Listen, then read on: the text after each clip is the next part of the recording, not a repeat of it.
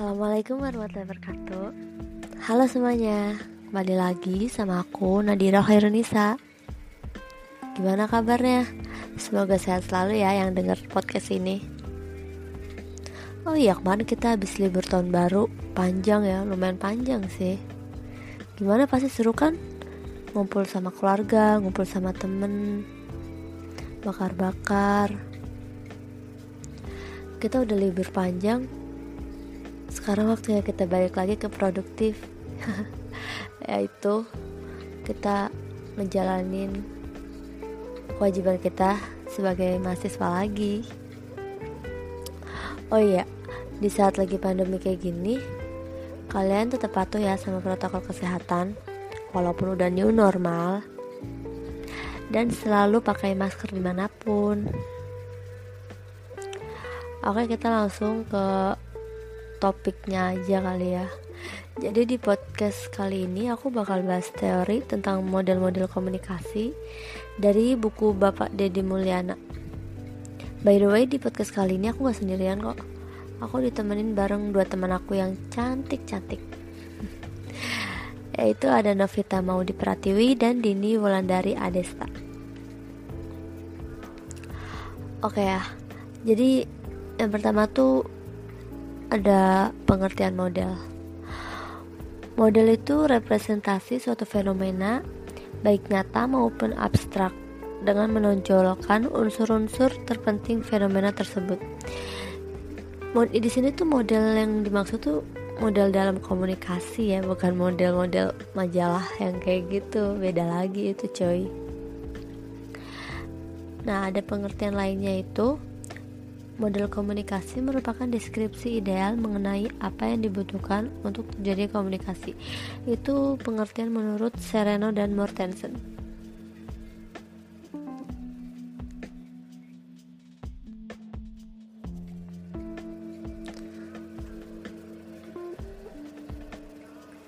Secara umum, model itu mempunyai fungsi.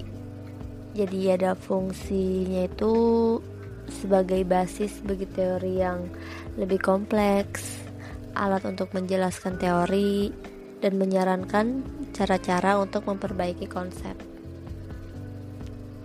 Sedangkan uh, fungsi menurut Gordon Wiseman dan Larry Barker itu tuh ada tiga.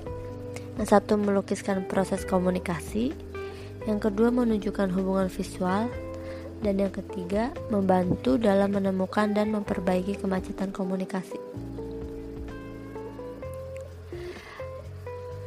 Selain itu juga ada fungsi model-model menurut Deutsch Deutsch. Agak susah ya Kalau menurut Dutch ini ada empat fungsi sih. Yang pertama itu mengorganisasikan atau kemiripan data dan hubungan yang tadinya tidak teramati.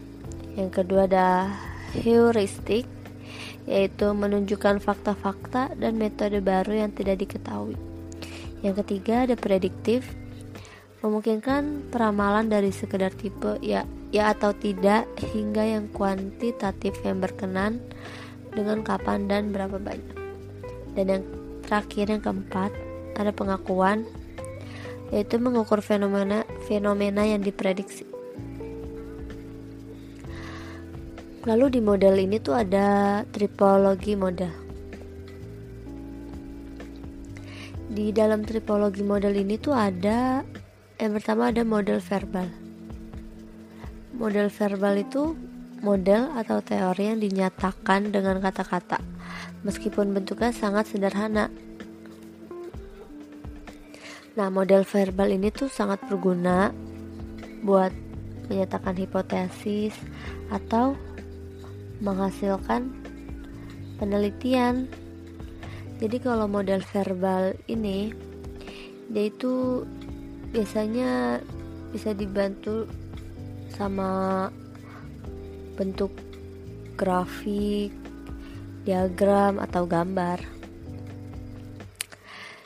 selain itu selain model verbal di sini tuh juga ada model fisik model fisik secara garis secara garis terbagi dua yaitu ada model ikonik yang, men, yang penampilan umumnya itu menyerupai objek yang dimodelkan kayak misal pesawat terbang boneka rumah dan gedung. Dan masih banyak lagi sih. Terus yang kedua itu ada model analog. Dia itu punya fungsinya serupa sama objek yang dimodelkan. Walaupun fisiknya gak serupa kayak komputer yang fungsinya menyerupai fungsi otak manusia gitu. Terus di sini juga ada model-model komunikasi suatu perkenalan ya sejauh ini sih terdapat ratus model komunikasi yang telah dibuat para pakar Kekhasan suatu model komunikasi yang telah dibuat para pakar itu juga dipengaruhi oleh latar belakang keilmuan model model tersebut. Paradigma yang digunakan itu biasanya kondisi teknologis dan semangat zaman yang melingkunginya.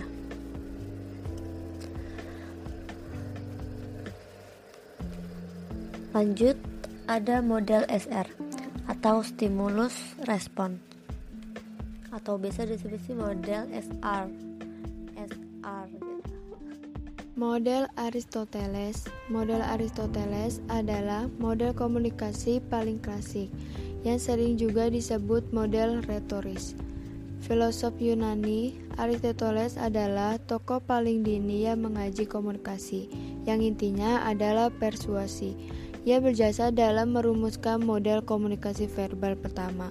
Komunikasi terjadi ketika seorang pembicara menyampaikan pembicaranya kepada kalayak dalam upaya mengubah sikap mereka. Tepatnya, ia menggemukan tiga unsur dasar proses komunikasi, yaitu pembicara, pesan, dan pendengar. Fokus komunikasi Aristoteles adalah komunikasi retoris, yang kini lebih dikenal dengan komunikasi publik atau pidato. Menurut Aristoteles, persuasi dapat dicapai oleh siapa Anda, argumen Anda, dan dengan memainkan emosi kalayak.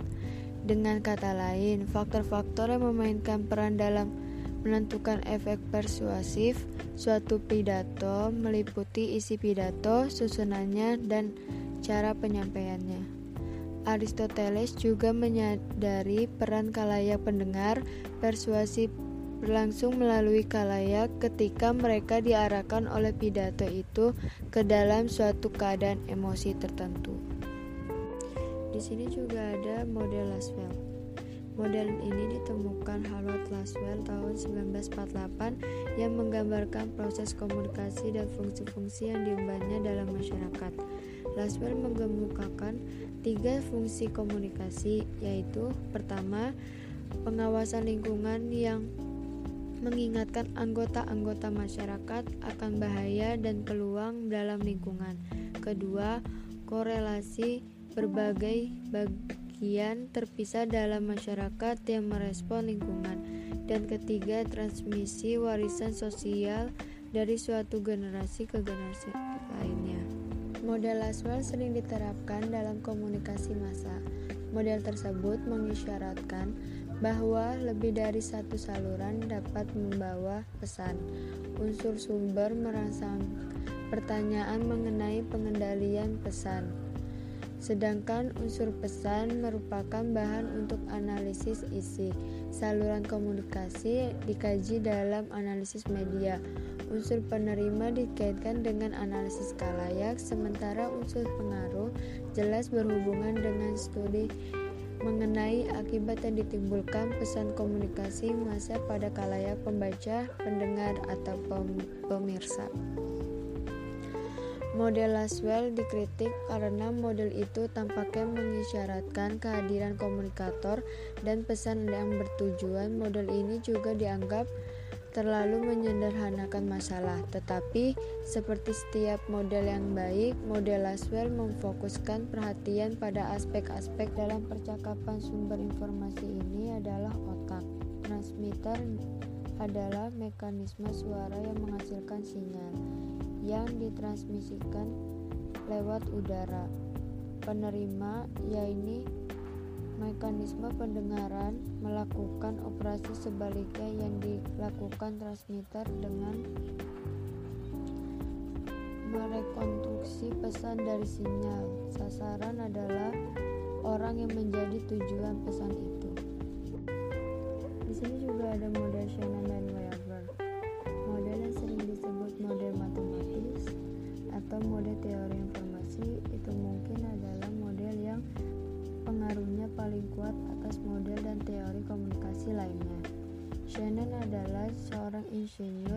Pada Bell Telephone dan ia berkepentingan dengan penyampaian pesan yang cermat melalui telepon. Weber mengembangkan konsep Shannon untuk menerapkan pada semua bentuk komunikasi. Di sini juga ada model Scrum. Wilbur Scrum membuat serangkaian model komunikasi dimulai dengan model komunikasi manusia yang sederhana, lalu model yang lebih rumit yang memperhitungkan pengalaman dua individu yang mencoba berkomunikasi, hingga ke model komunikasi yang dianggap interaksi dua individu. Model pertama mirip dengan model Shannon dan Weber. Dalam model yang kedua memperkenalkan gagasan bahwa kesamaan dalam bidang pengalaman sumber dan sasaranlah yang sebenarnya dikomunikasikan karena bagian sinyal itulah yang dianut oleh sumber dan sasaran. Model ketiga, komunikasi sebagai interaksi dengan kedua pihak yang menyandi, menap, menafsirkan, menyandi balik, transmisikan, dan menerima sinyal. Di sini kita melihat umpan balik dan lingkaran yang berkelanjutan untuk berbagai informasi. Komunikasi senantiasa membutuhkan setidaknya tiga unsur: sumber, pesan, dan sasaran. Sumber boleh jadi seorang individu atau suatu organisasi komunikasi seperti sebuah surat kabar, penerbit, stasiun TV, atau stadion film.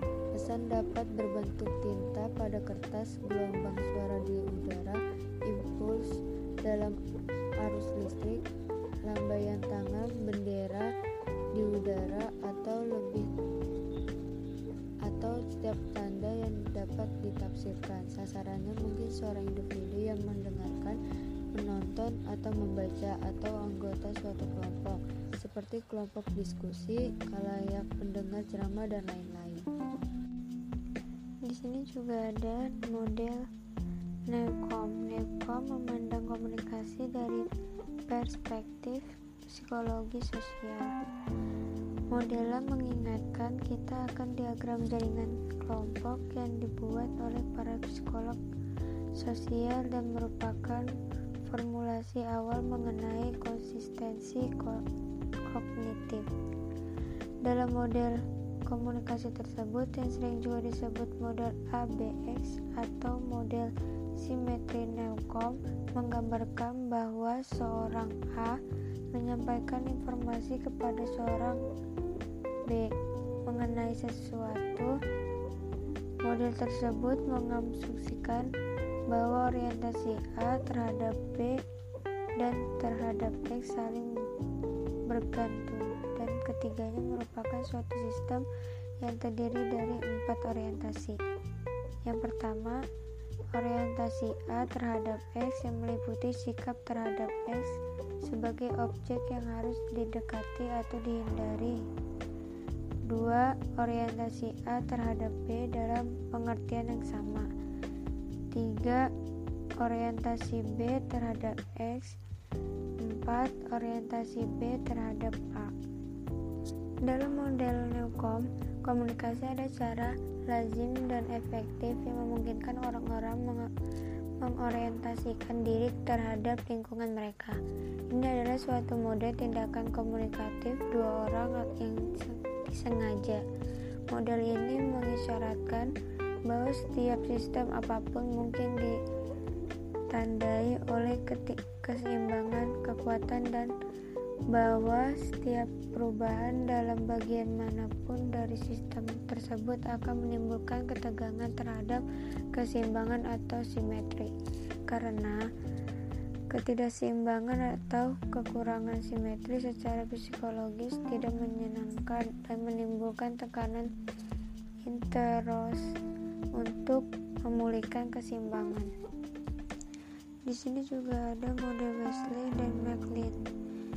Tahun 1957, kedua teoritikus komunikasi merumuskan suatu model yang mencakup komunikasi antar pribadi dan komunikasi massa dan memasukkan umpan balik sebagai bagian integral dari proses komunikasi. Menurut kedua pakar ini, perbedaan dalam umpan balik inilah yang membedakan komunikasi antar pribadi dan komunikasi massa. Umpan balik dari penerima bersifat segera dalam komunikasi antar pribadi sementara dalam komunikasi massa bersifat minimal tertunda. Sumber dalam komunikasi antar pribadi lebih beruntung daripada dalam komunikasi massa dalam arti bahwa dalam komunikasi antar pribadi sumber dapat langsung memanfaatkan umpan balik dari penerima untuk mengetahui apakah pesannya mencapai sasaran dan sesuai dengan tujuan komunikasinya atau tidak. Dalam model Wesley dan McLean, ini terdapat lima unsur yaitu objek orientasi, pesan, sumber, penerima, dan umpan balik. Sumber menyoroti suatu objek atau peristiwa tertentu dalam lingkungannya dan menciptakan pesan mengenai hal itu yang ia kirimkan kepada penerima. Pada, pem, pada gilirannya, penerima mengirimkan umpan balik mengenai pesan kepada sumber. Ada model Gardner. Model Gardner 1956 merupakan perluasan dari model Laswell. Model ini terdiri dari model verbal dan model diagramatik. Model verbal Gardner adalah sebagai berikut. Satu, seseorang. Dua, mempersepsi suatu kejadian. Tiga bereaksi. Empat dalam suatu suatu situasi. Lima melalui suatu alat. Enam untuk menyediakan materi. Tujuh dalam suatu bentuk 8 konteks 9 yang mengandung isi 10 mempunyai suatu konsekuensi Model Berlo pada tahun 1960, model ini dikenal sebagai model SMCR. Kepanjangannya adalah Source Message Channel and Receiver. Sebagian dikemukakan sama Berlo, sumber atau source adalah pihak yang menciptakan pesan, baik dari seseorang ataupun suatu kelompok pesan adalah terjemahan gagasan ke dalam kode simbolik seperti bahasa dan isyarat. Saluran bisa disebut juga channel adalah medium yang membawa pesan dan dan terakhir adalah penerima adalah orang yang menjadi sasaran komunikasi dalam proses komunikasi. Model Berlo juga melukiskan beberapa faktor pribadi yang mempengaruhi proses komunikasi. Contohnya adalah keterampilan komunikasi, pengetahuan, sistem sosial, dan lingkungan budaya sumber dan penerima. Salah satu kelebihan model Berlo adalah bahwa model ini tidak terbatas pada komunikasi publik atau komunikasi massa, namun juga komunikasi antar pribadi dan berbagai bentuk komunikasi tertulis. Model Berlo juga bersifat heuristik karena merinci unsur-unsur yang penting dalam proses komunikasi. Selanjutnya adalah model TUPS, dikembangkan oleh Stewart L. TUPS.